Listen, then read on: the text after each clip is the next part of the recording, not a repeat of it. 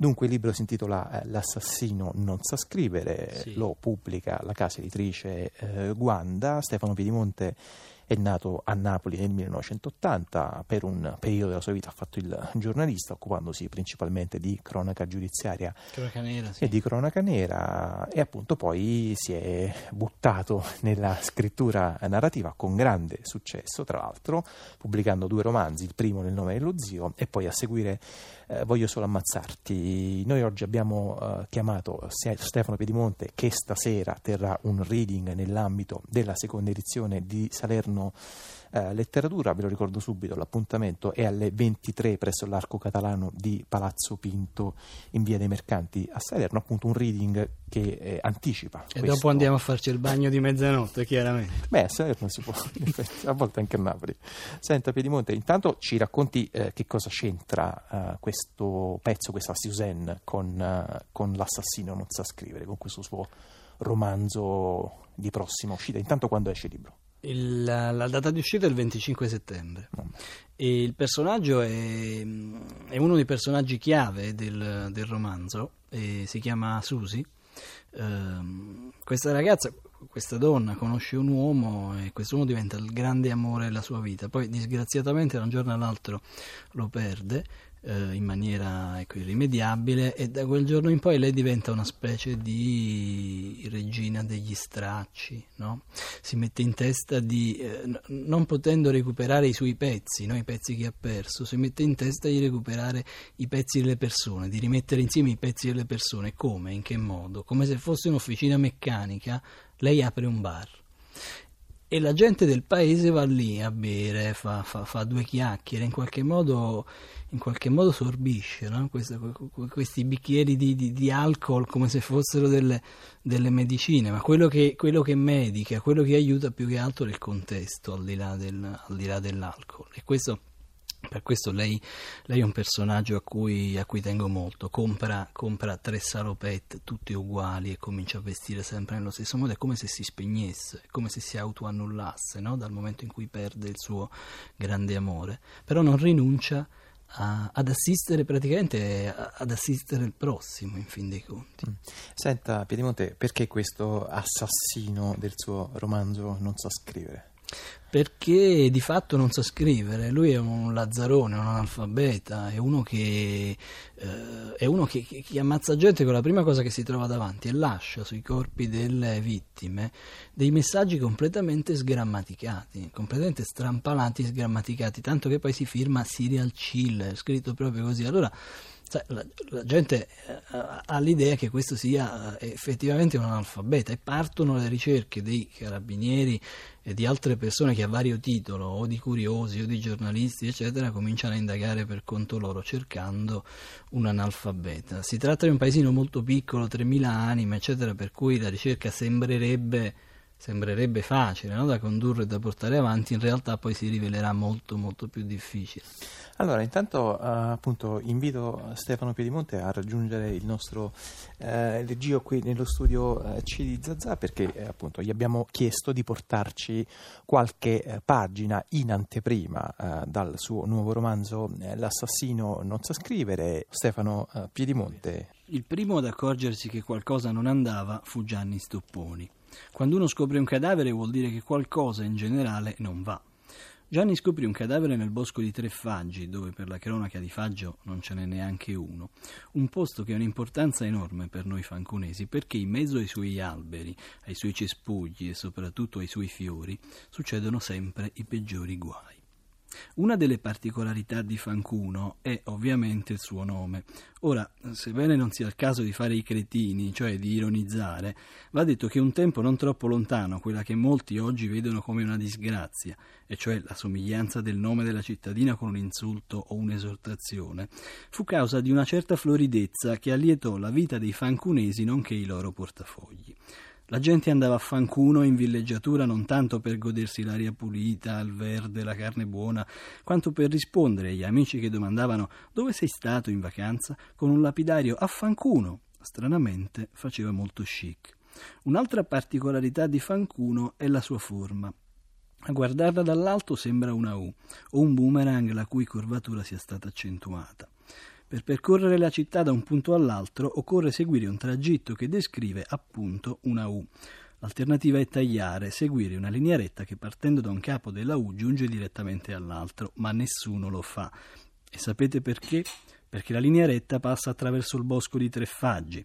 È come se la pancia della U fosse imbottita col boschetto e quasi nessuno, salvo in casi piuttosto rari, vuole attraversarlo. Gianni Stopponi, detto Naso, nel bosco ci andava almeno due volte a settimana.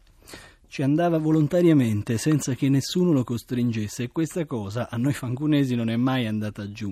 Quasi chiunque a Fancuno ha passato qualche guaio non appena messo piede in quel bosco. A Gianni e ad altre pochissime persone non è mai capitato niente. Girano voci, si raccontano storie su questa specie di immunità di cui godono pochi privilegiati. Gianni è un bravo uomo, è pensionato, ha più o meno la mia età, solo che mentre io trascorro il tempo a scrivere articoli o libri, lui lo trascorre a vagare per il bosco. Cerca le cose, qualunque cosa, un sacchetto di patatine, un accendino scarico, un biglietto dell'autobus, una bottiglia vuota.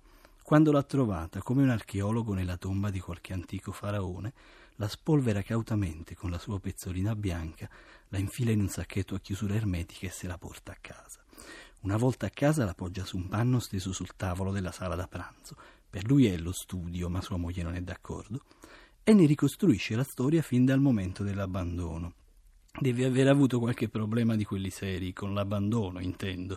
Magari è figlio di qualche sconosciuto che l'ha abbandonato sui gradini di una chiesa, o ha perso un cane quando era bambino e non l'ha più ritrovato, o ha vinto la lotteria e poi ha perso il biglietto, non lo so.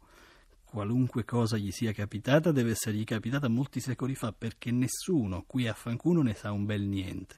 Sta di fatto che Gianni trova le cose e ne ricostruisce la storia. Deve capire chi le ha abbandonate e perché, altrimenti non si dà pace.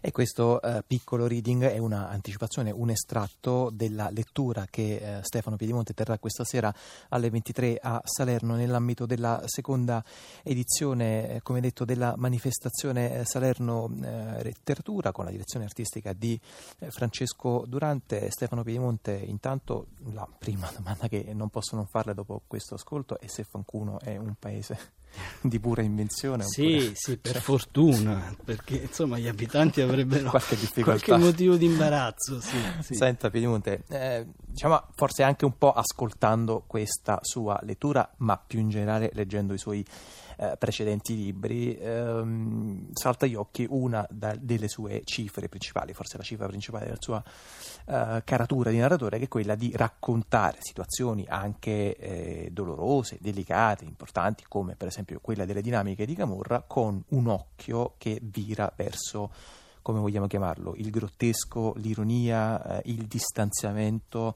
che cosa ehm, aggiunge alla narrazione, che potenza dà questa smitizzazione del suo sguardo? Sì, intanto questo qui è un romanzo completamente certo. diverso dai primi certo. due perché chiaramente non parla di, di Camorra né criminalità ed è ambientato in un posto inventato. No? Mi sono autospedito a Fancuno sperando che i lettori poi mi seguano.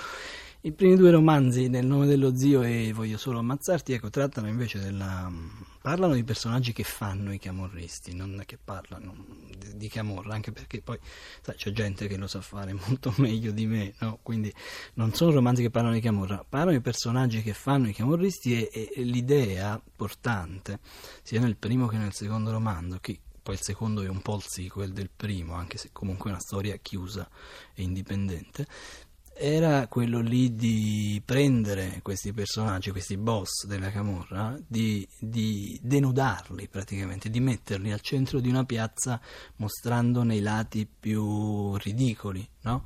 eh, caricandone gli aspetti imbarazzanti, gli aspetti ridicoli, i tic, le manie, le debolezze di questi personaggi, in modo che la gente li potesse deridere, mm. cioè dire questi sono i personaggi di cui noi abbiamo paura. Mm. Certo non è che non ne avremo più paura, però forse ne avremo un po' meno paura. Senta Stefano Benvenuti, eh, continuiamo a stare invece in questo, in questo suo eh, prossimo libro, ricordiamo l'uscita abbiamo detto ai primi di 25, 25 settembre. settembre. Da Guanda l'assassino non sa scrivere e ascoltiamo la uh, seconda parte di questo piccolo reading dal vivo a Zazà. Un giorno, durante una delle sue escursioni mattutine nel bosco di Treffaggi, Gianni Stopponi trovò un oggetto, se così lo si può chiamare, abbandonato da qualcuno che prima di abbandonarlo l'aveva combinato per le feste, non di certo per un funerale in quelle condizioni. L'unica salvezza per amici e parenti fu quella che in Italia i funerali si fanno con la bara chiusa. L'oggetto che Naso trovò quella mattina aveva la faccia circondata di pietre. Avete presenti quei fuochi che si accendono nei boschi con un cerchio di grosse pietre tutti intorno ai rami secchi al centro? Bene, al posto dei rami secchi c'era la faccia di un uomo, o almeno di quello che sul momento sembrava un individuo di sesso maschile. Il cadavere era steso sul terreno a pancia all'aria, in mezzo alle erbacce e alle foglie secche. Il cerchio di pietre gli girava intorno alla testa come i petali di una margherita, interrotto in un punto soltanto dalla sovrapposizione del collo, che ormai era carne marcia e rigonfia. Il volto era annerito, bruciacchiato, reso irriconoscibile dal sangue rappreso e dagli squarci. I capelli non c'erano più. In seguito avremmo saputo che erano finiti tutti bruciati. Sì, perché quello era veramente stato un fuoco. Solo che al posto delle salsicce qualcuno aveva messo a cuocere la faccia del tizio, non prima di averlo reso inerme, che vuol dire massacrato di botte, di bastonate, di pietrate, di pistolettate o che so io. Ovvio, no? Mica puoi accendere un fuocherello e poi invitare qualcuno dolcemente a metterci sulla faccia. Per Gianni Stopponi, detto Naso, il cruccio più grande fu quello di non poterselo portare a casa. La peggiore frustrazione veniva dal fatto che quella volta sarebbe stato qualcun altro, e non lui, a ricostruire la storia di quell'oggetto abbandonato. E questo era uh, Stefano uh, Piedimonte in un reading da L'assassino non sa uh, scrivere.